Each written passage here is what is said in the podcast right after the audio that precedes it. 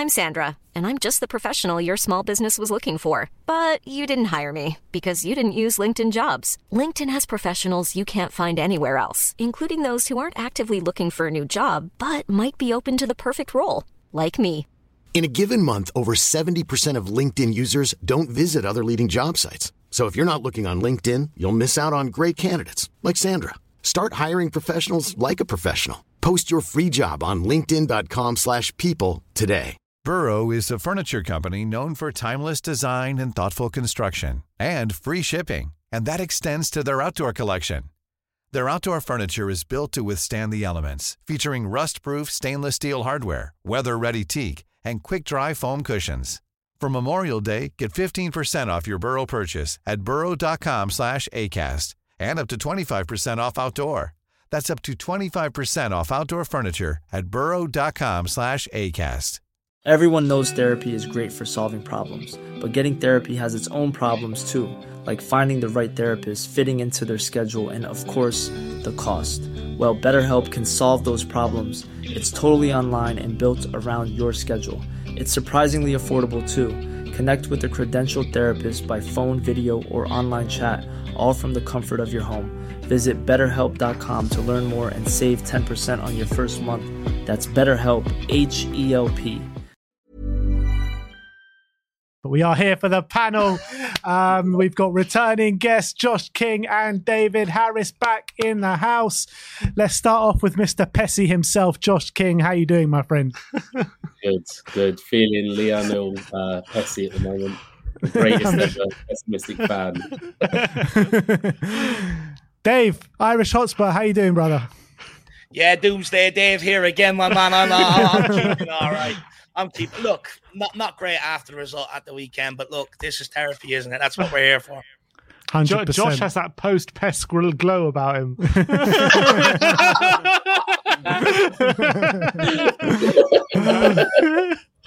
well, let, let's let's let's crack on. Let's get straight into it, and we're going to go to the first topic of the panel, and it's are Spurs progressing under Ange Postecoglou? We'll start off with you, Josh. Um, how how much do you think we're progressing under? Because I, I, think it's obvious that we are progressing. Uh, a few bad results um, doesn't change that, in my opinion. But do you? How much do you think we're progressing under Ange so far? Or what does Uh, the progression look like so far? honestly, I think it's been massive. Like, I think it's completely night and day. Um, you can see that we're trying to do the right things. If you step back and look at the big picture, it's it's just this is the best that I've felt since probably halfway through second season Poch or something like that. I I honestly um, think that he's been a game changer. I feel like um, these little bumps in the road were always going to come. The reason that I always um, get told off for being too pessimistic is because, like, when everyone else is so happy and thinking that we're going to go on these 10 game winning runs, every, you know, all, all the time, um, I want to be there to say that, like, look, these things are going to happen. Do you know what I mean? And I can take the rough with the smooth. I think that the football's been brilliant. He's improved players as well, like, um, you know, Bissouma, Porro. Uh, there's so many things that he's done right. Um, and I'll, you know, I'll, I'll leave it at that for now. It's been brilliant, basically. I think the progression is definitely there, and we're going in the right direction.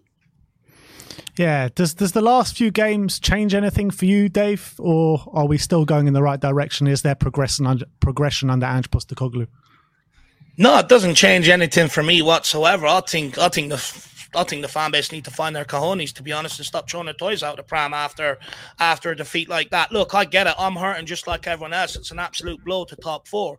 But the reality is, if Liverpool sacked Jurgen Klopp when he went through turmoil, or the fans wanted him out, would they have went on to win everything in club football? No, they wouldn't have. If Man United sacked Alex Ferguson at the first time of of, of trouble, would they have went on to dominate English football the way they did? No, they wouldn't. Same as if Man City pulled the trigger after Guardiola after the first season, would they have gone on to have the dominance they have? No. For me, I just think you know there's too much overreaction to that defeat. Don't get me wrong, I'm not happy, but the end of the day, Postecoglou has come in and done very well with this football club. You know where he picked, he picked it up from its knees. The fans were walking away in their jobs, couldn't watch it anymore.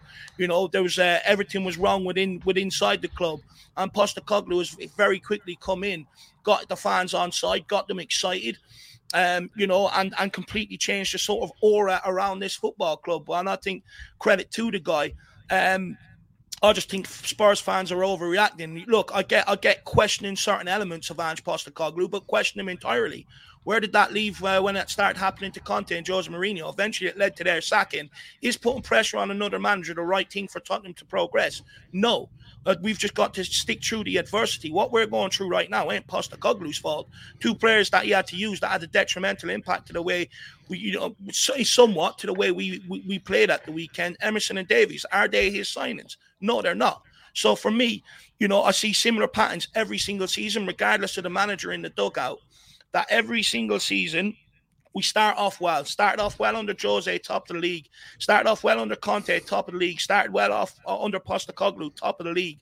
But when it comes to relying on the squad players, when we carry injuries and stuff like that, we always fall off. And then when we get the big boys back later on in the season, where they've left it is in a title race, challenging on all competitions. When they come back, we're trying to scrape top four, and it completely kills momentum.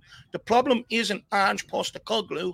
The problem is building this squad out so it can compete on all four fronts. Because what happens is when we lose a game, people go, "Why did he do that? Why did he do that?" Well, what do you want him to do if they're the players at his disposal when they, when they're the ones stepping in? So fans need to stop making Postecoglou the issue, show a bit of patience, and uh, let's improve the squad and go into next season. Calm down a little bit.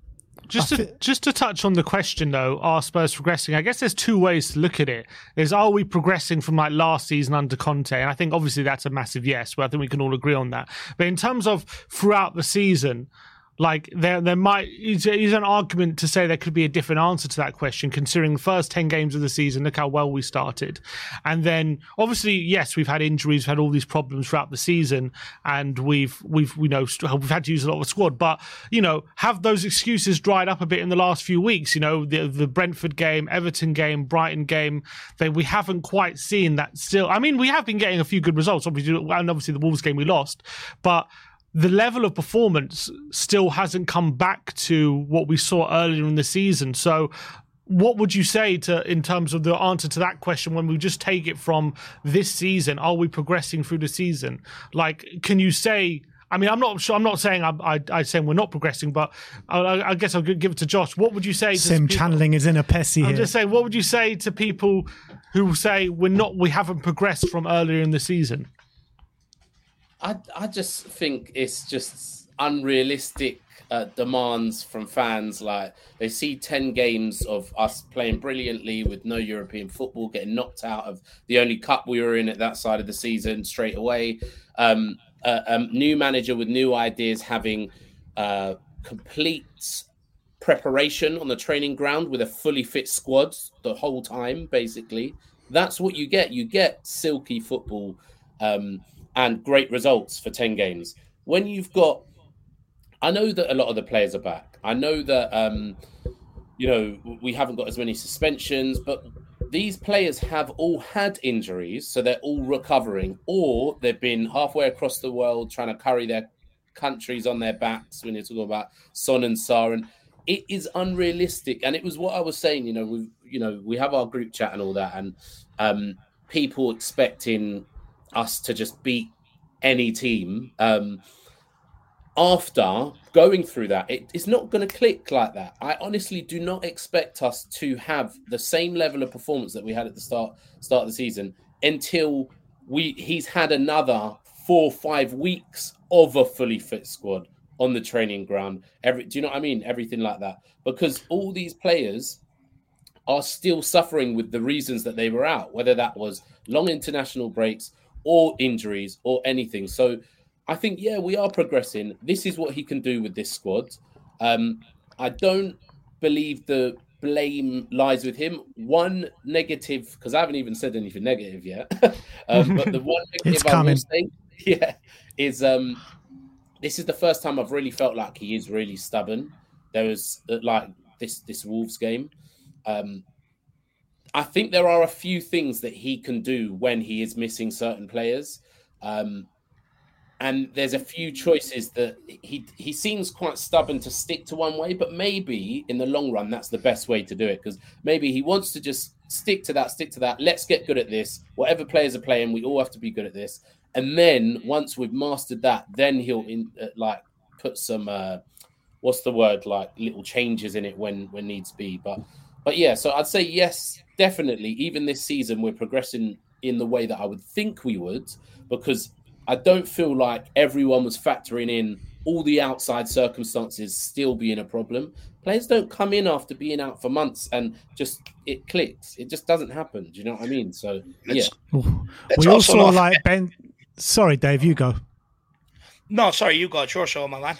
I was just saying, like we all, what uh, in response to what Josh was saying, like we all saw Bentancur come back for those first twenty minutes against Aston Villa, like performing the best he's ever played. And after that, we all expect like anyone to come back straight away. They're going to be unbelievable. And Bentancur has been a complete shadow of himself uh, since he's been back, and Bissouma as well. Like ever since Bissouma's got those red cards, he's been nowhere near what he's been in those first ten games. And I think he's so pivotal to the way we play Bissouma in terms of those first ten games we're all saying he was going to be player of the season. Um, he's so vital to the way that we want to do and what and how we want to do it. And I think that's as well been a massive key factor of why we've dropped off so much in terms of performance level. Do you know what? Can I just jump in quickly and just say that one thing I forgot to say was um, when was the silkiest football that we were playing? It was Son through the middle, both mm-hmm. fullbacks fit, all you know, our first choice midfield, all that sort of stuff we still haven't seen that. Like we still haven't seen Son through the middle um, and all our first team available. So you know, there's that to factor in as well. Do you know? I mean? yeah, but I don't that. think it's just down to Son through the middle why we haven't played our silky football. I think it's genuinely as well a big part of it is Bissouma being the player that he was first 10 games of the season. He enabled us to do a lot of what we did in those first 10 games. And he just hasn't been anywhere close to those levels. Go on, Dave. I don't think he's been he was that bad apart from the goal. That's my that's my Look, the last, the last, the last two games is when we realistically have had our full squad available to us. Everyone, everyone back from Afcon, everyone back from injuries. You know, like like Josh alluded to. You know, players. You know, players take their time to get back up to full speed after an injury. Let's also question how fit was Bentancur coming back? Did we rush him back because the quality below him was so good? Was he anywhere near the level? You know, you should, you'd like him to be returning to the team. So there's that factors as well. The drop off in the style of football came after that Chelsea game when we had to start implementing squad players that weren't good enough. That's where the football dropped off. That's where that intense pressing, which has not been the same ever since, completely fell off. Um, and we're struggling to get it back. I think hopefully these two weeks break will do us the world of good. And when we come back off the two week breaks, the players hopefully have been back playing together. They can, uh, you know, find their little pat- patterns and their rhythms again, and hopefully we'll see a much more improved Tottenham, you know, going in towards the the back end of the campaign, the business end of the season we'll we'll have to wait and see, I suppose, and get our answer on that. You know, I do think the last two games with, with everyone, although everyone's being back, how fit have they actually been? You know, to be, hopefully this two week break will get everyone back nice and fit and raring to go, almost like a mini preseason heading into the business end of the season. And let's judge the football then. But I would also say to people in terms of progression what managers come, would come in here and deal with losing Harry Kane the way Postecoglou has, and in terms of the amount of goals he provides? But one thing everyone overlooked was the amount of assists, dropping deep, being able to play passes. As soon as he dropped deep, got on the ball, everyone made runs off him because they knew they absolutely knew he was going to find them. Sonny, the link up play he had with Sonny, now it's just Sonny on his own. He doesn't have that relationship with a Richarlison and stuff like that. So let's not forget, Postecoglou has had to deal with losing one, the, the best striker in the world, taking a lot of goals and assists and a link up with your other star guy completely out of the team. You know, now we're coming to the point. He found a solution for that for a while. Now we're coming to the point where teams have found a way to sort of stifle us. Now it's just about tweaking certain things to get us purring again, get us kicking again. I don't think it's as major an issue as everyone's making out to be. I think the tactical change he needs to make is very, very simple. And also, Dave, when you look at it, when you talk about Pep Guardiola in his first six months, Klopp in his first six months, Arteta in his first six months, you know, Ange got more points than all of them in, in arguably a yeah. stronger league uh, right now. So I think you've got to give him a lot of credit for what he's done so far in a Spurs shirt, as well as having to factor in all the issues that he's had to deal with in that moment in time, you know. And Pep Guardiola in his first six months, you know, even if he didn't have the players to implement his style of play, he still played that style of play to drum it into them time and time again. And I think that is that's what Ange Postecoglou is trying to do here at Tottenham Hotspur. Yeah, and what Pep did was like he can't he by doing that he took some beatings. I remember there was one game they lost like 4 0 at Goodison Park and everyone was recording him fraudiola and there was all these problems. But the thing, but the thing is, he realised, okay, Sagna is is too old. He can't play my system. Clichy is too old. He can't play my system. And he spent big money on fullbacks to, to improve that. And all of a sudden, they went on to be the Centurions the next year. So by by going through those um, troughs and those and those difficult moments to figure out who can play the system or not, that's how you're going to figure out where you need to improve, where what players are up to and what players are not, and that's how you can plan for the summer. If you go and keep adjusting the way you're playing because yeah. you feel like the players can't play the system, but the, when the time the summer comes, you're not going to be any closer to working out who's really able to play your system and who's not because you haven't given them like just played it week and week week out to fully understand when when you're playing consistently who can really play that system. So I think that's what Ange is still going through. I think people don't realize that there's still so many dynamics in the team of people who haven't played together, like um, and and, and um, relationships they're still yet to build. Maddison's played with played uh, played with Bentancur, like all like like things like that that we're still kind of adjusting. The only thing that really seems like the most settled part is when our back five is like playing together because those are the those guys have been fairly consistent. Obviously, we lost Romero and Van der Ven for a few months, but we know those those five can do the system. But other than that, it's been a lot of chopping, a lot of changing, a lot of relationships that still need building. So for me, I know it's frustrating that we we came flying out the blocks this season and we had an amazing start and we looked like we, we were going to be world beaters and then kind of it went and then it hasn't really obviously carried on that way. And that's obviously it's frustrating and we all want Spurs to get back to that level we were in the first 10 games of the season. But it's football isn't as simple as that. You have teams like Brighton who have been together for you know 18 months and De Zerbi has had a lot of time to play to drum his way of playing in in into their team and that's going to be difficult to play against. You've got teams like Wolves who you know are very very um, effective counter-attacking team. They beat Man City earlier in the season with that counter-attacking style that's how effective they can be and if you can beat City there's no reason why you can't come and put execute that kind of plan away at Tottenham as well. And that's exactly what they did. They were absolutely fantastic. You know, I think people underestimate the challenges Postecoglou has to go through uh, in his first season implementing a system and a new style of play. And the fact that we've accumulated the amount of points we have done is extremely impressive. And the only disappointment I would say is in the last few weeks with everyone coming back. You would have hoped that the performance level would have maybe been better than it was before those players were out. And I don't feel like it has been, but it doesn't mean that we can't, that we're not going to improve given more time and that we're still going on the right track. I definitely believe that.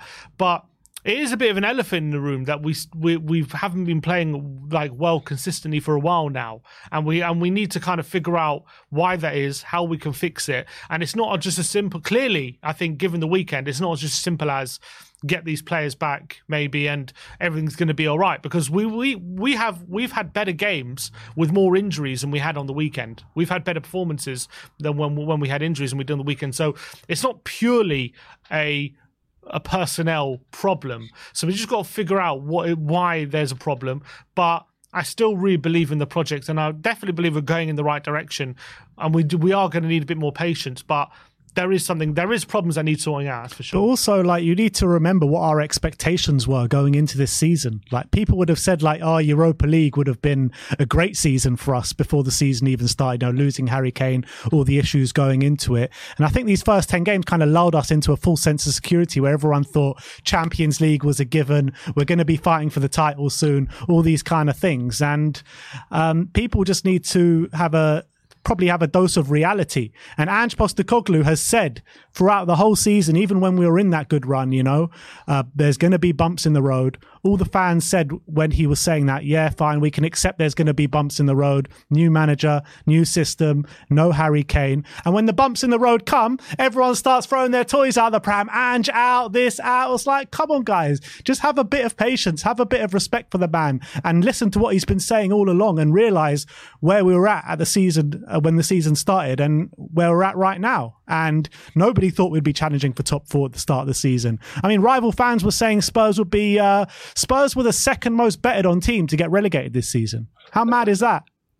The problem, the problem we've got is when we hire any new manager, because Spurs fans are are so starved of success they automatically have to come in and do it straight away. Fans don't have mm. time, you know, for for a project. It's almost like they're coming in and sort of taking the blame for all of the past failures of the club, which isn't good.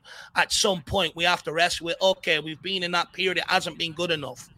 But how do we build? How do we get to being there again? And sometimes knee jerk reactions, oh, we fell off again, sack them, get the next guy in. That's part of the problem why we've been here the last four or five years. Every manager is working with a squad that resembles all the previous regimes.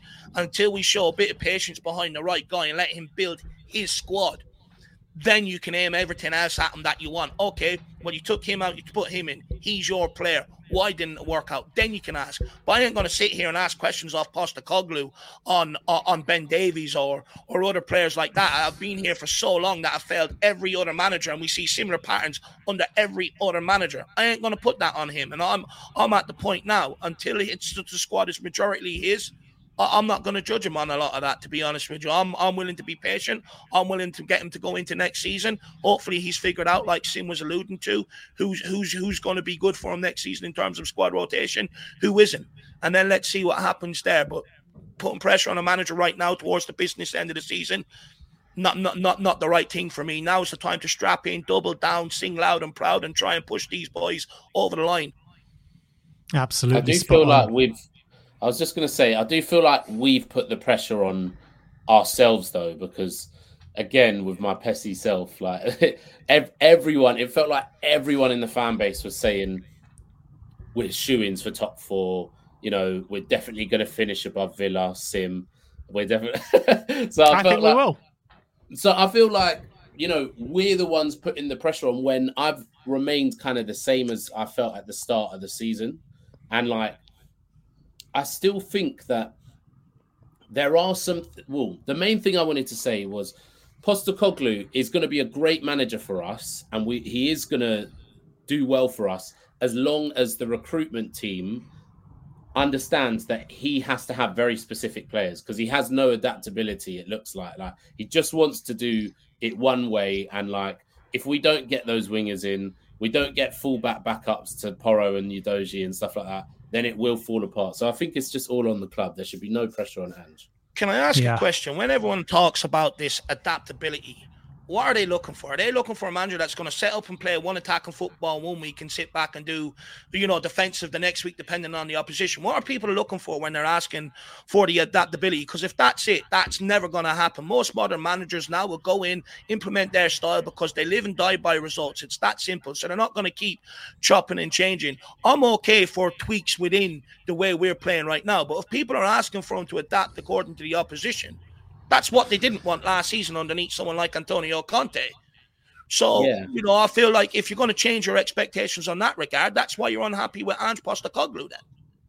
King Hoddle in the chat says in game adaptability, being able to yeah. realize things that are happening during the game and being able to tweak a few things when you see things aren't going right. Okay, like I even, can understand. Yeah, go on, Josh. I was just going to say, e- even Pep, who's completely uh, you know, known for being such a stubborn his way. That, that, that's the only way he plays. You saw him come up against Arsenal last season and start pinging it long for Haaland. So don't you know we can't say that these great attacking managers don't make changes. They do.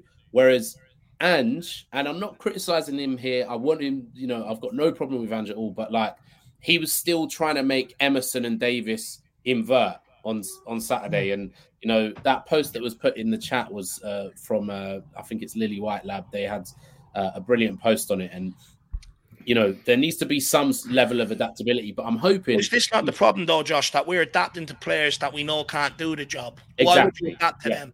Like Sim alluded to earlier on, it's his first season. He has to push through, continue yeah. to get them to play the same way. So the guys that will be here next season, they're the guys that everyone else that comes in around that are going to be the bedrock to implement your philosophy right throughout everything else. So he has to stick with it. I guess that leads to one of our topics. Yeah, I guess, I guess, I guess, Dave will lead it into the. Next, I think this conversation's leading really nicely onto the next topic, and it's does Ange have a plan B? I think um, it's fair to say, like, I think we've seen Ange say in quotes before, before he joined Tottenham, saying, uh, "Plan B is to do Plan A better." Do you think that is the best course of action, or do you feel like he needs a Plan B? We'll start with you, Josh. Um it's tough to say, isn't it? Um, I'd say I'm happy with it, and I'm happy to continue with Ange like this, and I'm happy for him to try his best doing it this way. But I do think with all managers that eventually, unless you've got a Pep budget, like you know, where he can just buy anyone he wants at any club he's ever been at, um, we do not have that budget. We don't have that stature. We're not that type of club that can get the best, the best of the best players. I think there needs to be a. I know a certain club that's got players turning down Bayern Munich, Barcelona, Man United. Sorry, fair enough. Um, yeah, so I do in-game adaptability. Yes, in-game adaptability, 100. percent But his overall uh, structure and philosophy, I don't want it to change. I'm happy with it. But yeah, he needs to make some sort of tweaks sometimes in future seasons. I don't mind if he stay it stays exactly the same this season.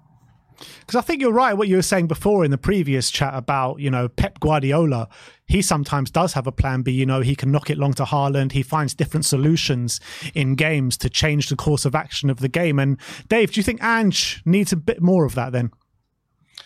Um, but that's after Pep Guardiola's been at City for how long, and the squad's entirely mm, his. Exactly. Right. Yeah. So until we do that with Ange, can you have them plan Bs? Like the reality is, I think he's trying his best. I don't think that you know he, he emptied the bench at the weekend. That's trying to change a game, is it not? Emptying your bench, bringing on five players. Of course it is. If the players yeah. didn't step up and do have an impact, is that on him? No, it's not. He's only got what he can do to work with. Um, I, I, think there is one change, one one maybe change he can do. I'm getting fed up with the the boring five ten yard passing on the edge of the opposition box like a horseshoe from one side to the other. uh, and I, look, I understand the reason behind it because that is a way of us retaining possession and, and limiting the amount of times we're being countered on. Right, that's why we do it. But then you're sacrificing in terms of your creativity, the space that you're getting your attacking players in. So I think maybe he needs to ad- adapt certain things along the way. But I, think it's harsh for people to be like, oh, he's in game management, this, that, and the other. You know, it's, I think it's harsh until he has all the tools to, to, to the to the pieces or, or all the tools that he needs. What do you want him to do? At the end of the day, he has to t- test Ben Davies. He's on a he's on a large contract here on eighty grand a week. He's he's got one more year or two more years left on it.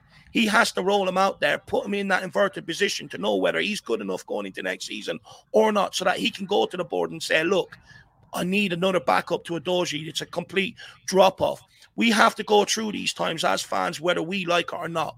When it's fully his, and he does have options, he has another option too, Richarlison up front. He has better options off the bench in terms of the wings, fullbacks, and stuff like that.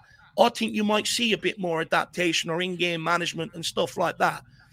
But until then, we just have to ride it out. And I think he also knows that. That's why he's not, you know, going too harsh in press conferences and all. Ride it out to the end of the season and rotate the squad more. And then next summer, then you can come and judge me. But, you know, until we go through this process, um, the only other option is going and getting a defensive minded manager who who they're the ones that more adapt to you know, the oppositions. But as we know, tried and tested, fans do not want that. So if you don't want that, then you have to go through this process and wait till the summer. Then next season, when it's fully his, ask more questions, ask away. Well, David, in terms of that adaptability, you're saying once he gets his his squad and his players, that that might be more of a common occurrence. But you watch Celtic probably more than all of us. Did was that an occurrence at Celtic? Was he able to adapt in game when things weren't going right? If they weren't ever going right at Celtic in the Scottish League? Look, one thing he did do is he used his bench to keep the same relentlessness to the system. You know, in around 60, 70 minutes, he made a whole host of changes but in Celtic, he had the best players to pick from. So as soon as he took one mm. off, the next guy came in. And also on the counter attack, the teams he was coming up against didn't have the same devastating players. So they got away with it an awful lot, even though they were getting chances. And I do think there's certain elements there where maybe he has to realize, okay, the level of opposition I'm up against is a lot more sort of effective in terms of their counter and their finishing. And I might have to adapt a little bit towards that in the future. But you know, the, the substitutions he's making right now, he's using a lot of players that unfortunately haven't been good under under managers, haven't impacted games under under managers. So he's limited to that regard. You give him a better bench, you know, which I think will be filled out next season. I think you'll see a lot more substitutions, and I think you'll keep the same relentlessness. The biggest part of Postecoglou and the biggest, uh, you know, why we didn't get counted as much in the first 10 games, why Celtic was so effective is because they pressed teams really high. All three forwards went, the two mid, one or two of the midfielders went, and the fullbacks came up to stop that pass out wide. We haven't done that over the last since since since that Chelsea game. That's completely dropped off. And now what you're seeing is Richarlison will go, one of the wingers will go, but they're usually late. And all you're doing is leaving pockets of space for teams to be able to pass through. And that's what's making their counter effective. So we need to get back to being uh, very, very good on the press and being relentless and the right people going at the right time. But also, once he's got a better bench available to him, you'll see that relentlessness for the whole 90 minutes. Right now, a lot of the argument is is it sustainable? A lot of players are tiring out, but that's why he had a bench and a good bench available to him at Celtic. Mm. I think some some people when they accuse uh, Ange of not having a plan B or only have playing one way. I'm, I'm not sure what they want. Do they basically what they are? They're just basically saying last ten minutes, can we just lump the ball forward, please, and just try and win headers and play percentages and turn into prime Bolton? Is that what people want? We don't have the we don't have the physical threats to do that if we wanted to. So it's a bit of a useless thing to try that. But I don't know what people want from changing to a plan B. I've seen him, you know, take ta- put you know uh, when he wants to change things, he puts Maddison or Lo Celso next to a Kulusevski in the midfield, and he goes more attacking attacking. I've seen him go to a back three, which I, have a few times. He went to a back three on the weekend to try and force the issue. He put Werner up front, he then put Werner on, on the left. He's put. I don't think we've ever looked good in a back three under Ange. By the way. no, way, maybe not. Maybe that needs more practice. But I'm just saying, I've seen him change it. I've seen him mm. make lots of changes. Like um, I, I think what, when people say he doesn't have a black back, uh, he doesn't have a plan B. Do they just basically mean Ange will always try and play football no matter what, and he'll always try and keep possession and keep attacking, and he has no other way of playing. And uh, what? But what are people trying to say? That well, what is what should his plan B be? Lump it into the box? Can he can he just go long? Is that what people? Is that what people want his plan B to be? That's like, what I'm, I'm not sure. Yeah, I'm I'm, try, I'm trying to figure out what when people accuse him of that. Well, like I think he tries to find solutions to keep playing the way he wants to while changing certain dynamics and changing formation and changing getting a more attacking lineup and putting maybe instead of taking Kulusevski and putting Johnson and making the pitch wider, getting more pace up and these kind of things. He does try to change it. He does try to change dynamics, but what he won't try to change is the philosophy of how he believes yeah. is best to try and go forward and try and score goals, which is, you know, trying to play through those teams, trying to progress the ball through keeping possession and playing with that high line. He won't change that. Um, so I'm not, but, but I'm, I'm always a bit perplexed when, he, when people say he doesn't have a plan B because, you know, I think back in the day, especially like like, uh, like Man United, like under Fergie, whatever, or, or, like when they were struggling for goals, I remember they they used to just lump the ball forward and go long ball, but teams don't really do that anymore. Uh, I I never see you know, Pep just lumped the ball to Haaland uh, when when they're struggling for a goal. They he has still, done that though, Pep. No, they still try and score. They've done it as a tactical. I, know you're referring to Arsenal game, and that was a very specific tactical tweak he did for that game. But what I'm saying is, as a, as a general rule, he uh, you know when they're trying to if they're struggling to score against a team, right, and they're trying to break them down, I wouldn't I don't see you know Pep just uh, uh, yeah. use that Chelsea game for an example. He didn't change it up that game. They just tried to keep pummeling the yeah. Pressure, they don't the they pressure, don't just put a big pressure. man on and pump balls into the box. That's not what they ever try to do. And and um, I think people. I don't know. I don't know what. I think people say he doesn't have a plan B without without uh, like knowing what they want from a plan B, if you know what I mean. It's just like people just love to complain, right? Because last season being like, we need a distinct style of play, we need a distinct style of play, and Ange is trying to implement a distinct style of play, and now people are being like, oh, we need a plan B, we need a plan B, we need change to change it up a little bit. like people need to understand uh, and realize what do they want? Do they want last year and like a manager that kind of keeps changing it up, or do they want a distinct style of play? And if you want a distinct style of play, you need to keep keep at it, keep at it, keep at it until you have the players that can implement it, and then you'll see the rewards for it. And, and Postecoglou is the victim of, of, of, fans changing what they want in the manager from last season. It's as simple mm. as that. Mm. Uh, what I will say is that specifically on the Wolves game, I think Plan A was slightly wrong.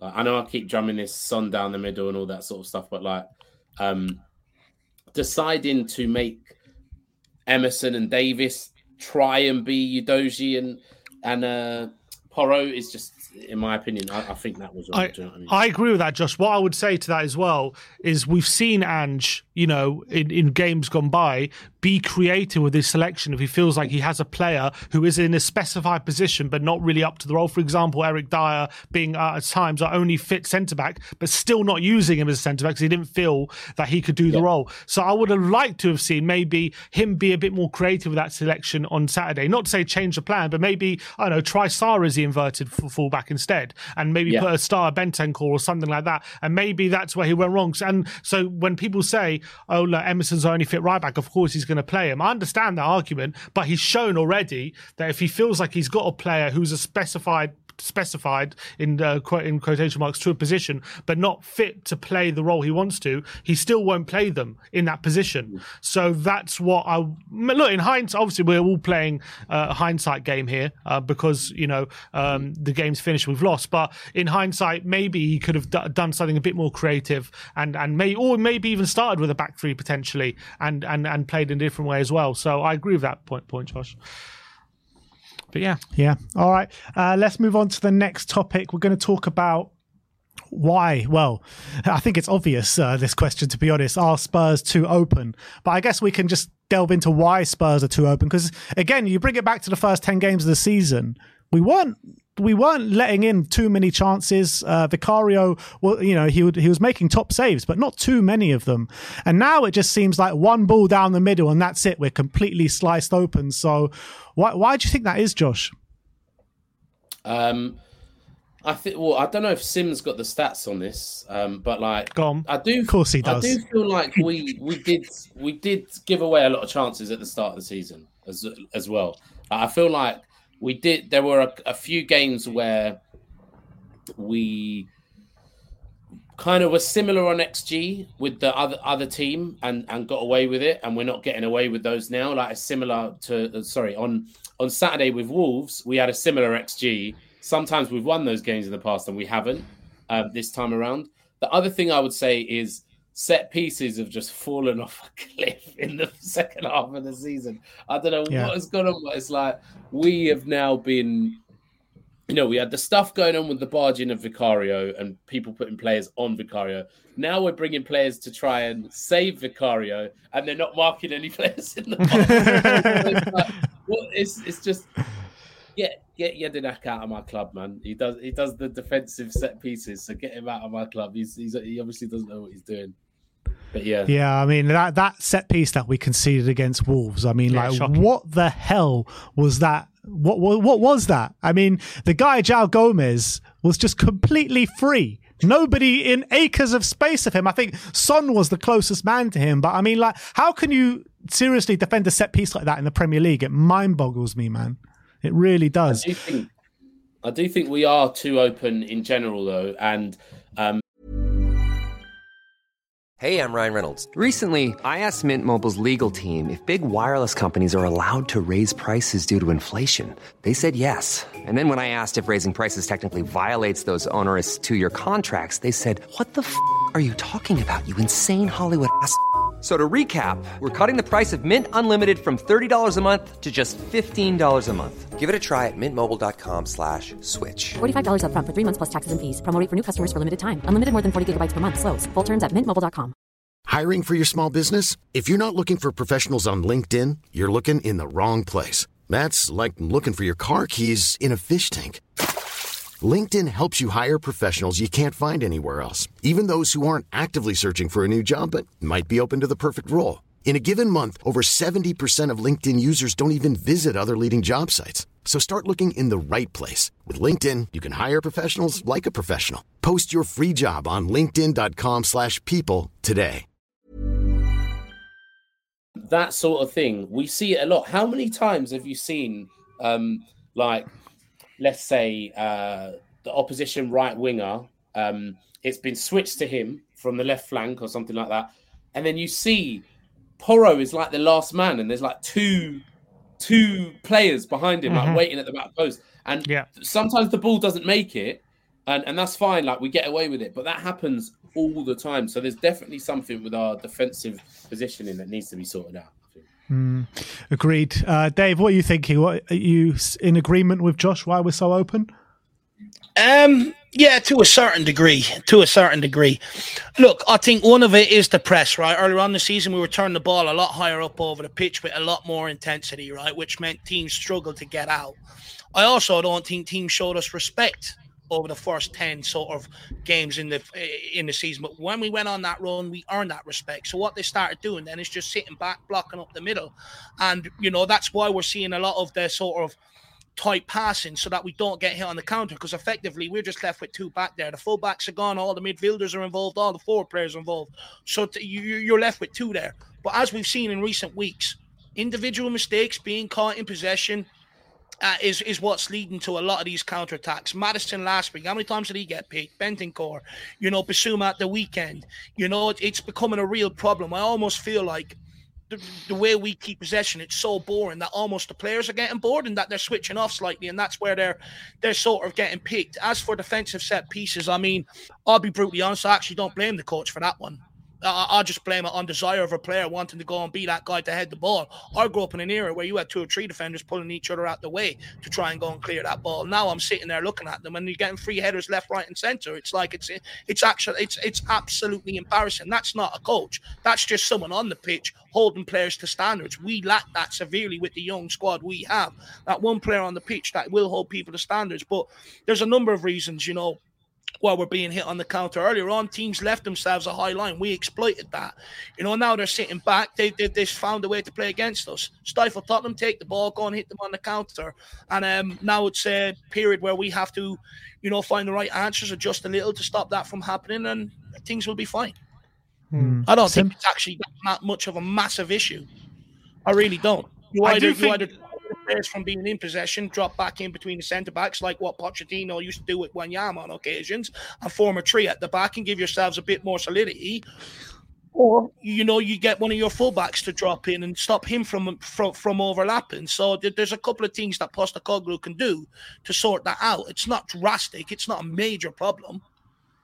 In terms of uh, do I have the statistics, Josh? And not I don't have the statistics on the XG, but what I can tell you is in the first 10 games we conceded 9 goals in those first 10 games and in the next 15 games we've conceded 28.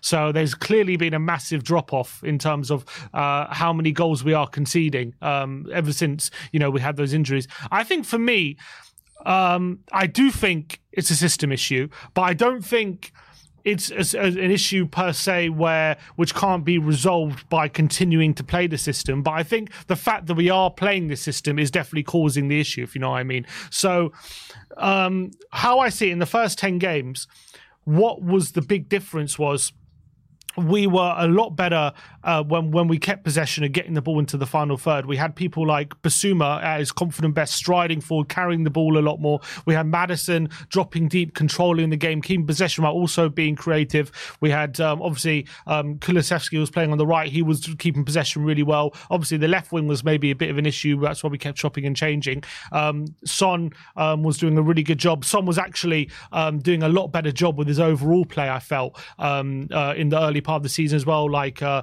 uh, his his over like passing, moving, keeping possession. He was actually doing quite a uh, underrated job at that in the early part of the season. And then um, because we were doing such a good job keeping the ball and and still progressing the ball forward while keeping it, whereas now I feel like we just keep it a lot for keeping sake without progressing it forward that much. Um, yeah. We were doing such a good job progressing the ball while going forward. It limited the uh, opposition's chances of um, of countering us. They only had limited chances, and when they did counter us, we were very much set in their half, which meant they they were rushed. They were rushing their passes to go long, and when they're rushing their passes, more often than not, you have Van de Ven and Romero um, coming over, swooping up those long balls, and we were able to, to sustain the pressure.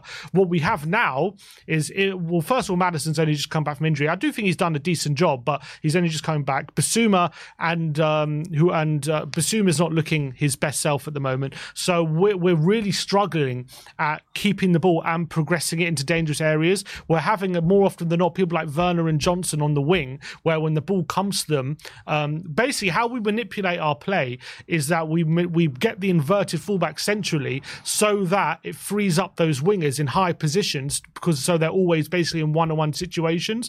But because they're not very good in the one-on-one situations, essentially, and not very good at keeping the ball, we're trend we're basically turning over the ball a lot more times, a lot more frequently than we were in the early parts of the season. And when you give the opposition more chop opportunity to transition on you, they're going to find more opportunities to for, to find that space that we are inevitably leaving. And because we're not sustaining the pressure like we were early in the season, we're not setting their half like we were. Um, so we're not we're not making the opposition rush as much as we were in the early parts of the season, which means they're finding it a lot easier to find wingers like Neto, whoever in that in those spaces in those those wide areas. Um, and, and, like way early part of the season it was Van de Ven Romero coming over and covering, which they're still doing to a certain extent. But with their, I just feel like the the opposition finding way way too many opportunities to be able to pick out those attacking players in the transition more frequently, and it's leading to way too many opportunities being being conceded by Spurs. If we can get back to those levels that we were showing in the early part of the season, where we're able to progress the ball while keeping it and sustaining that pressure, which led to opposition defenses having to clear the ball rather than pass it out, then I feel like the system can work. But right now, the system is leading to us conceding a lot of chances because we're not able the the little dynamics like uh, Bissouma's ability to progress the ball forward, all that kind of stuff. It's not the same level, and it's leading to a lot of difficulties at the moment. So yeah. I do believe that can change. I do believe we can definitely tighten that up a bit and get better. But 100%, the way Ange is setting us up is leading us to, to conceding chances for sure. I, I, I agree. That. I agree with everything you say, and I wholeheartedly agree with the Bissouma thing. Like Bissouma's massive drop up has coincided with you know how open Spurs have been um, at the back, and I think. Do you think though there's an element? Uh, a lot of people have been saying this on social media. I've heard a lot of people uh, say it to me personally as well that maybe the system and Ange Postecoglou after the first ten games has been found out a little bit, and people have found and other teams have found different solutions to play against us because the, in the first ten games we were pretty much a bit of an unknown quantity. What do you think about that, Josh? Um, yeah, I think it's pretty obvious. I think uh, David touched on it earlier. Like we were given this, we we were given the opportunity to like high press teams in the first few games. Like teams would play out from the back against us. Um, teams would sometimes come out and press us, um, and it just feels like if you're below sixth or seventh. Um, that no team is going to do that against us. You know, I mean, apart from Brighton, the rest of them down there, they're just going to sit back. Um, mm. And we need to find other, like it's Ange's job to find other opportunities to hurt teams because we have been found out a little bit, but like I think this happens to all good teams. I, I, I don't mm. like um, want to sound all doom and gloom or anything like that because we're going through a period right now. I do believe Ange will will come up with something. And I do think there's some simple fixes that can happen in the summer, um, which is, you know, dribbly wingers, all that sort of stuff. Do you know what I mean? That can change things. Mm-hmm. What about a um, a specialized number six? Do you think we need that? Yeah, yeah, I, I do. After um, after Ben uh, Bissouma's drop off, and it's weird. We kind of need someone that's in between the both of them, but it's like that that's going to cost a lot of money, and I can't think of any off the top of my head. Um, so yeah, I'd definitely get a six in if we can, but I think I'd be I'd still put that as not as important as proper attackers, and probably not as important as at least one backup uh, fullback, like maybe someone that can play both sides, because we can get by with Ben between Bentancur and Bissouma if they are both playing at like eighty percent or something like that next season. Because I think also jumping to conclusions when Bissouma's had uh, malaria, he's been away, Bentancur's been out half the season. You never know; they could come back after a pre-season and, and be playing both of them at their peak, and then we're like, we've got a third six now. What are we meant to do? Like, do you know what I mean? They're not even going to get in the team. Do you know what I mean? So hmm. yeah, we'll see. Mm. All right, well, let's finish off talking about the front three going on for the rest of the season, or even previously at the first part of the season. But who do you think the best are? The best front three is David in terms of positions. Everyone, I think Josh likes him in the nine. You like him on the left uh, in terms of Heung-Min Son. But who do you think our best front three are? Um, I do think it's Son on the left, Kulu on the right, and uh, Richarlison down the middle. Personally, that's what I do think our best front three is. I understand the argument that Josh is going to make, and he's dying to come in here. um, look, I, I, personally, I feel like Richarlison was scapegoated at the weekend. I see everyone scapegoating Richarlison. Oh, put Son down the middle. Richarlison was useless. Ask yourself: Is Haaland, if Haaland was in that team at the weekend, would he have scored? Of course not. We didn't put any balls into the box. We didn't. We, we took barely any shots. We barely tested our goalkeeper. What do you want Richarlison to do? We know selling Harry Kane, we were going to take a hit in terms of a player that's going to drop off, do the creativity, spin, pass a ball, put Sonny in behind and stuff like that. And by the way, that's killing Sonny this season, not having that sort of player up front. Um, so we know you have to provide him with service. If you don't put the ball in the box, you can't score, can you? So, you know, I, I do feel people are being very harsh on Richarlison in that regard, in that sort of terms. The reason why I like Sonny out on the left is because I don't trust anyone else to do any crea- creativity out there. I don't trust Werner. I highlighted it weeks ago, which I got pelters for because it was unpopular. And I don't rate Johnson at all to do it either. So for me, you know, when you look at Sonny, he can score goals and he can create goals, but there's no point in putting him up front if there's no one supplying them. That's what one one of the biggest problems was. That's why we had to move him out to the left hand side in the first place because, you know, Maddison was supplying him. He went injured. That supply stopped. Some became nothing, uh, you know, uh, null and void completely. I hear people saying Maddison's back, put him back up front. Okay, but have you been watching the games? Every team stifles us down the middle. They block up that middle. They are not allowing that pass on, so it's no use. And until we get better options out wide, Son has to play out on the left. He's always scored goals out there. He's always scored uh, uh, uh, and assisted goals out there. Everyone's telling me he's a striker.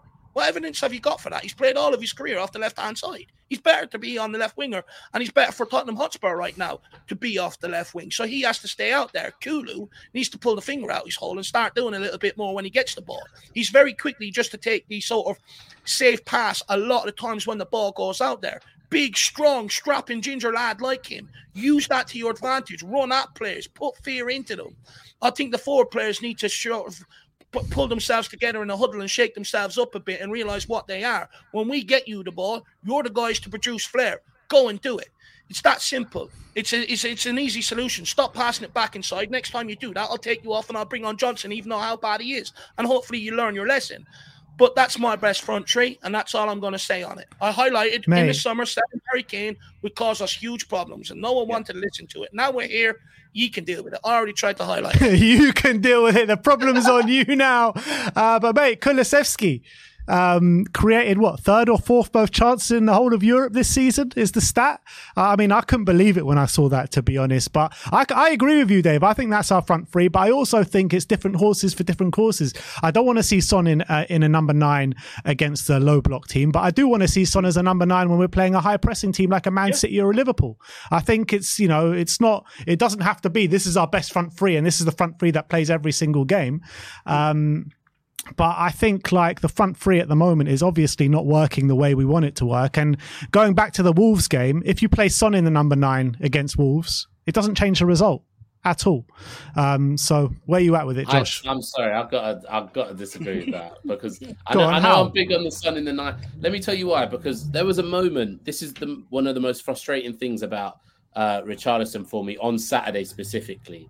I, I I'll put my hands up and admit I was wrong about Richarlison overall I think he's a brilliant squad option, and I think he can definitely do a job um, as a striker. I don't want him to leave in the summer um, if he doesn't have to. Like, I'm happy with him. But do you not remember when um, this was in the first, I'd say, 15 minutes? We started getting those half like beating their press in midfield, and this is when the game state is neutral as well. So, but before they've scored, yeah.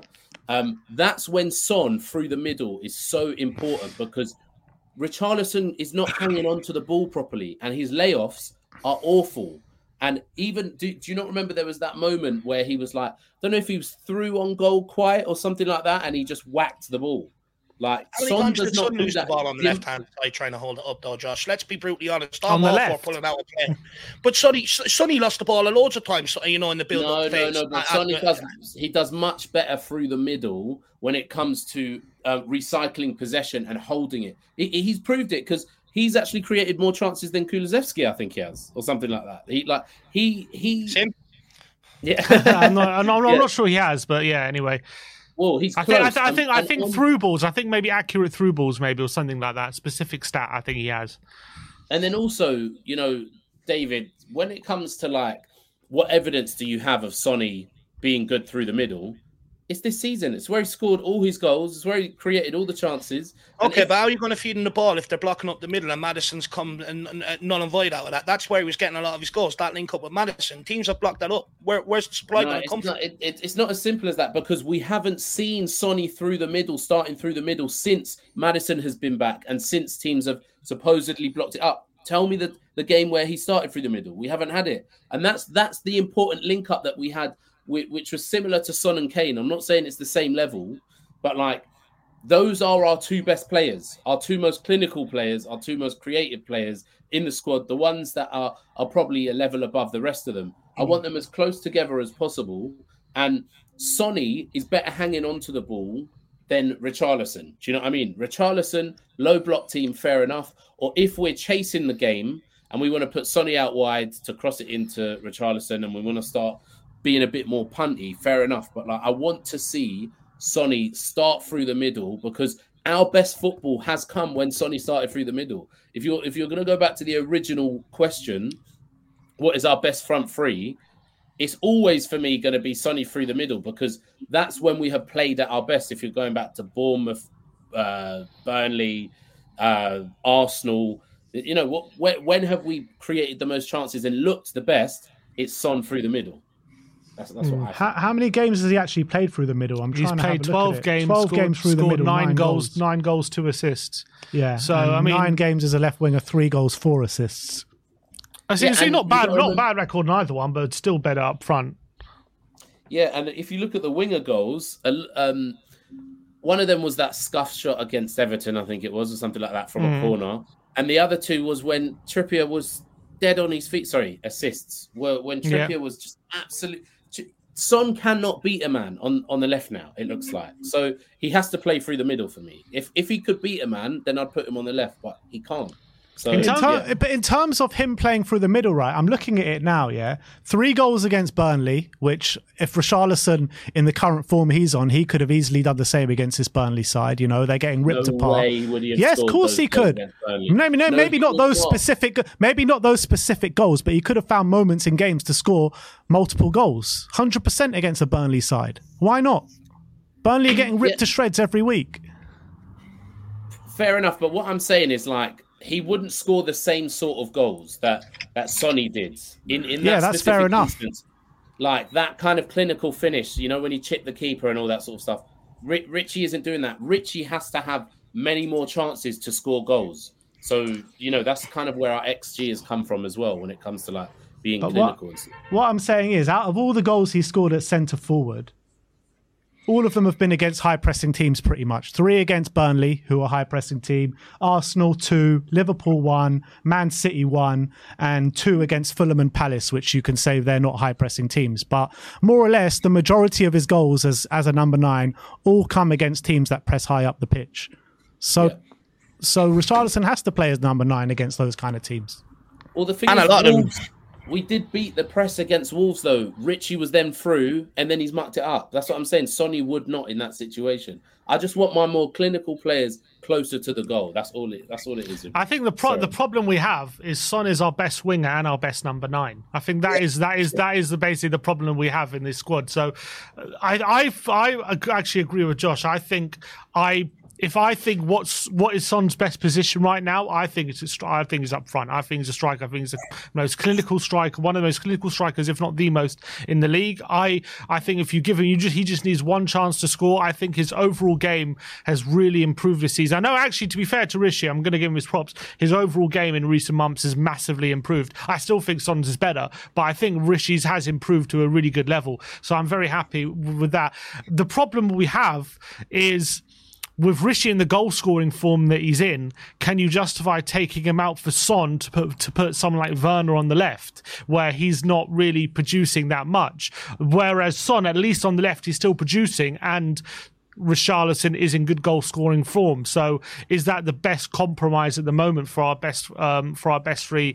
Um, it, in the for our best front three. Sorry, it's a really difficult one. Um, I would I would love to see Son back in the number nine. To be honest, as much as I love Rishi, I just think we were we, that was when we were playing our best football, and that's when we are our most fluid. And I think Son was actually really starting to adapt to playing um, against low blocks. Like that goal against Arsenal, he was surrounded by like four players, and he was able to find just one little pocket space, one flick, and able to score a goal. Like he can do that. I do think against a low block, Rishi is probably better. I, I do concede that. I think when the when the penalty area has loads of different defenders around it and you're swinging balls into the box, Richie's more likely to get on the end of one than someone like Son is. But I think definitely when the game state is is level, I think Son is definitely a, a more effective striker in my opinion. And the problem that uh, we have when, for example, like Saturday, is if Richie's not having the best game, and you want to change it and we're losing, Son is not the striker you want to put in the number nine when you're losing. Like you need the best. Son is at his very best if the game stays either level or we're winning, and the, then the opposition has to commit a bit of risk, and then Son's there to pounce on any sort of space they leave. Anything he's there to run in behind. So maybe the best course of action is, well, I would love to say start start Richie in the nine, and if we're winning, you put Son there. I just hate it when we're we're losing in a game and then Richie comes off and and uh, when we're when we're chasing a game because I feel like we need a striker like Richie on the we need Rishi Charles on the pitch if we're chasing a game. That's what I feel like we need. So it's a bit of a balancing act. So if I'm going for my best front three right now, I would have to put Son back on the left and Richie up front, just because would I rather Son up front, Werner Traitor. on the left. Traitor would I? But, would I? But, but here's, here's. Of, Josh, what's the answer? Would you rather Werner on the left and Son up front, or would you rather Son on the left and Richie up front? You could put Richie right on the left. Right now, this second. No, I would want Richie on the left. So it's cutting out slightly for me, but right, right, now, this second, I'd uh, yeah, I'd put Richie on the left, just like how we we did against Liverpool and a couple other games and stuff like that. Like if you really want to start Richie, which to be honest, um, I, it's hard because from game to game it changes. But for right this second, after that performance, I would start Son uh, through the middle, probably Werner on the left and Kulu again, um, and then Richie would be my first sub. He'd be my first mm. sub. Do you know what I mean? So that that's how I would do it. But if you have to play Richie, then I'd try him on on the left, and then it's in game management. You can go Richie, go for, go for the middle now, and they can swap. Like, do you know what I mean? They both know how to play both positions. Is there a I case? Think... Is, is there any sort of way you reckon we could try and fit Son and Richie up front together? Is, is, is there a way you reckon Ange could do that? No. Four, four, fucking two. three, five, three, five, two. Maybe go three at the back. Is there, is there something you can do there? Three, five, two is the only way. Yeah, and it's like is that too radical? Too much. Changes too much, doesn't it? Go on, Dave. What are you going to say? Uh, I was just going to say with the Richie and uh, I think comes back to what Ben is saying. You know, against the bigger teams where they have no respect for you, he's got all the space in the world. He'd become really effective. But the majority of teams we're going to face, especially going into next season, with the more possession we keep, are going to play a low block. They're going to play a low line, and that's not where you get the best out of Sonny. So, you know, ideally next season you bring in a couple of world class wingers and you use Son and Richarlison to compete going down the middle and use them for whatever different games come about. But you know, for everyone just to say put Sonny straight down the middle, regardless whether it's lone block or not, I think is madness. I think I think to counter that, Dave, I think out of the 25 games Spurs played this season, we've taken the lead in 18 of those games. And now the best position I want Son is when if you are winning, the best the best one someone you want because the problem is when we're winning games obviously the opposition then want to you try and get something right? And they they start to commit a bit of play a bit higher commit a bit, bit more risk. That's when you want sonny centrally. And so that is the best position to have sonny when you're in that game state when you're winning. And the fact that we've taken the lead in 18 of the 25 games like suggests to me that even if they are playing low block if we can get the lead right, then you still do want Sonny up front, even in those games, because um, then the opposition will still have to at some point commit a bit of risk, and then I then you would want Sonny up front. Because I feel like when we're winning and then we have Richarlison up front, it's a lot easier for the opposition to push a bit high, knowing that Richarlison isn't that much of a threat in behind compared to someone like Son. And then all of a sudden, it's a lot more difficult for us to sustain that kind of pressure. But if we have Son, then they always know that that threat in behind is is uh, lethal, basically. Yeah, you say that, but that didn't happen in in the particular games where we lost and we were ahead and Sonny was playing in the number nine. It didn't work Which out that way. Which games? The Wolves game, the West Ham game, the Aston Villa game. Sonny played number nine in all those games. We took the lead in all those games. Yeah, but that wasn't. and we just to- um, couldn't seem to my- create. Yeah, but in my opinion, that wasn't down to Son. But yeah, but I just think that's the problem the, that's the game Son say I want is Son in. put balls in the box. problem with Son is on the number nine. If you do come up against them low block teams, you have to almost create the perfect goal. With Richarlison, you don't. You can put balls in the box and let him go and attack it. It gives you that different option. The problem, the also- biggest problem we've got is creativity. We're not creating an awful lot. I'd, I'd, I'd make an argument we've been clinical with what we have created, but I don't think we create real sort of clear cut chances the way we have been in previous years.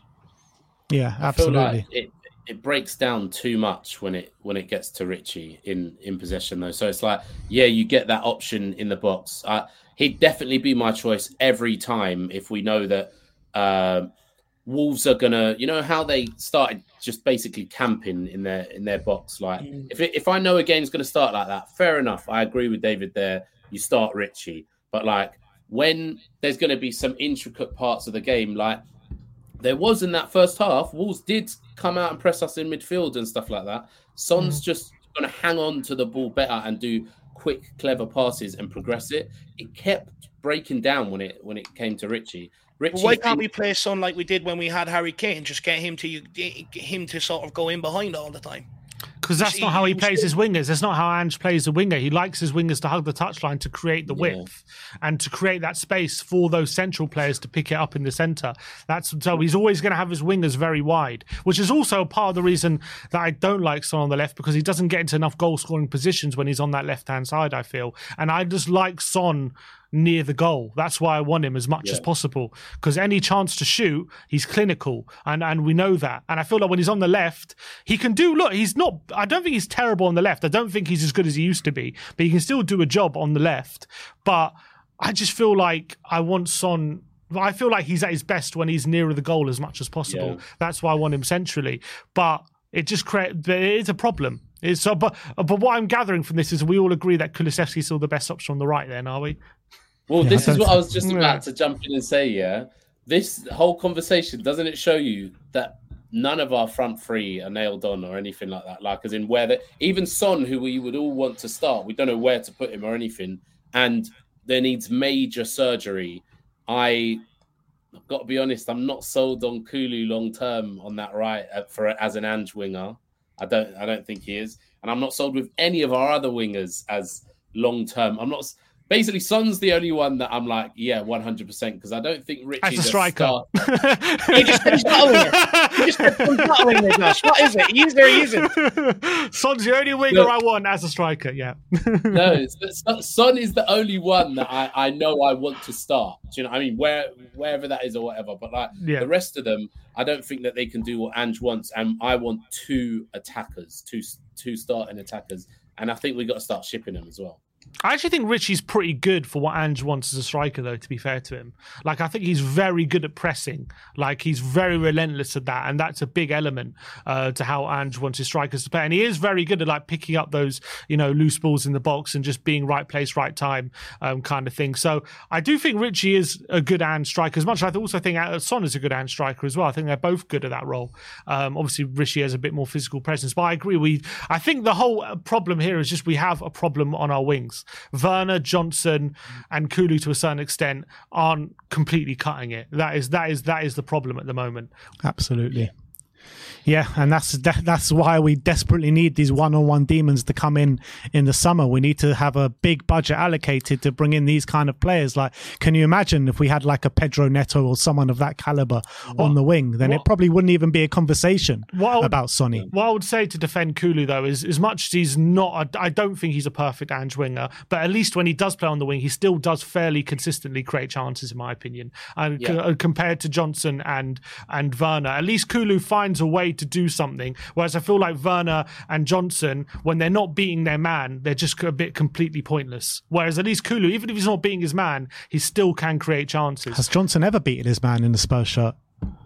He runs Not into dribbling. space, but only when there's no man there. Yeah, It's the much. problem with Brennan Johnson, man. We spent 50 million on him in the summer.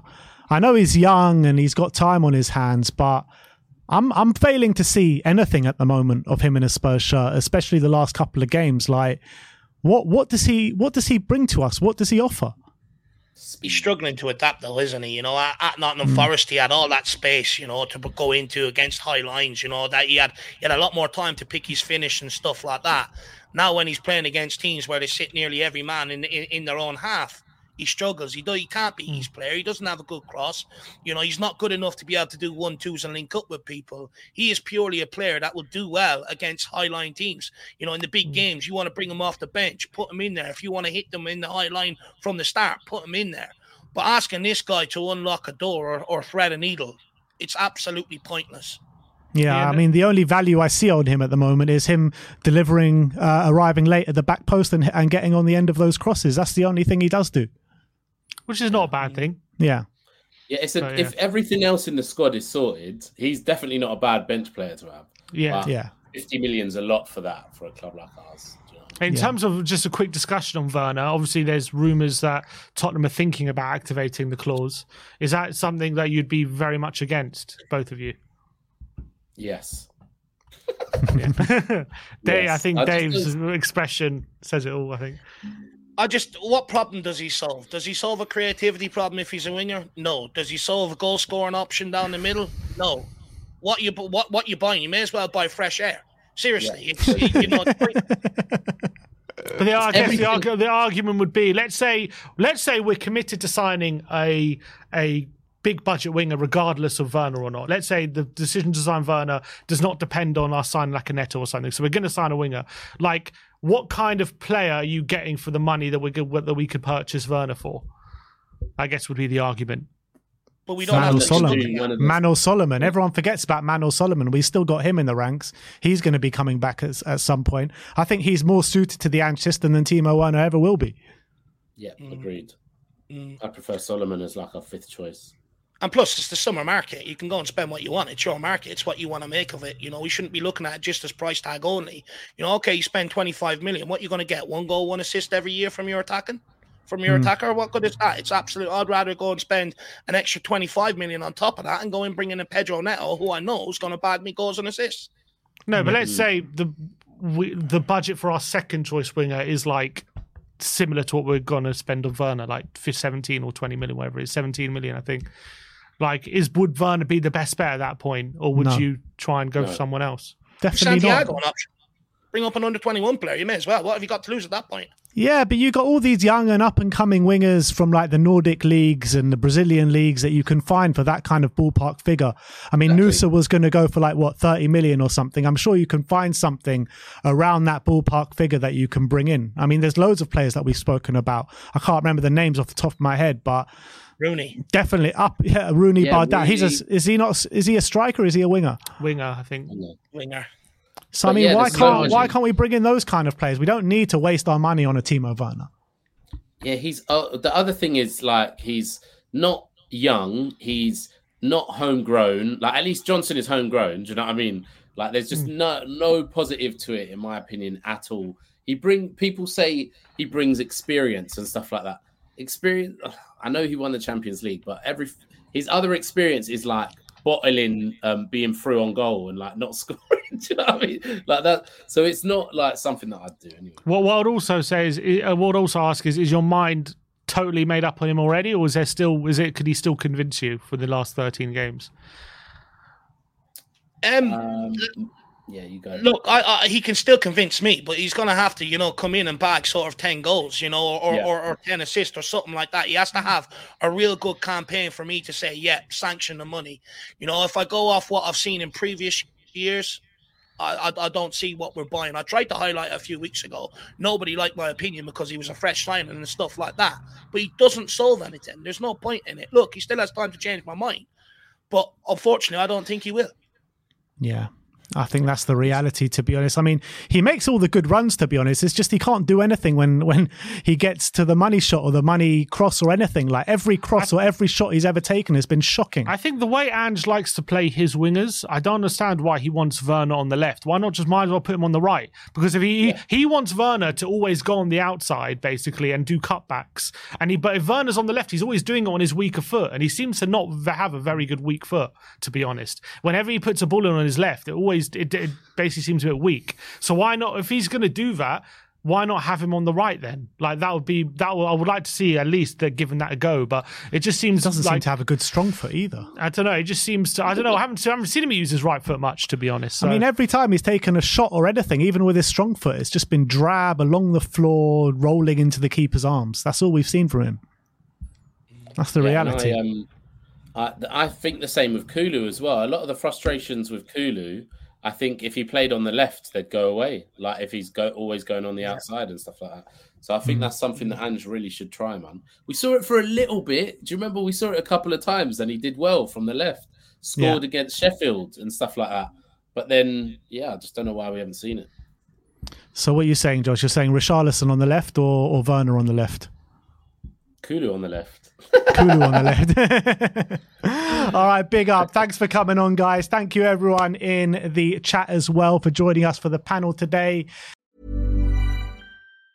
Hi, I'm Daniel, founder of Pretty Litter. Did you know cats tend to hide symptoms of sickness and pain? I learned this the hard way after losing my cat, Gingy. So I created Pretty Litter, a health monitoring litter that helps detect early signs of illness by changing colors, saving you money and potentially your cat's life. Pretty Litter is veterinarian developed, and it's the easiest way to keep tabs on your fur baby's health right at home. Go to prettylitter.com and use code ACAST for 20% off your first order and a free cat toy. Terms and conditions apply. See site for details. Hey, it's Paige DeSorbo from Giggly Squad. High quality fashion without the price tag. Say hello to Quince. I'm snagging high-end essentials like cozy cashmere sweaters, sleek leather jackets, fine jewelry, and so much more. With Quince being 50 to 80% less than similar brands. And they partner with factories that prioritize safe, ethical, and responsible manufacturing. I love that. Luxury quality within reach. Go to quince.com slash style to get free shipping and 365 day returns on your next order. Quince.com slash style.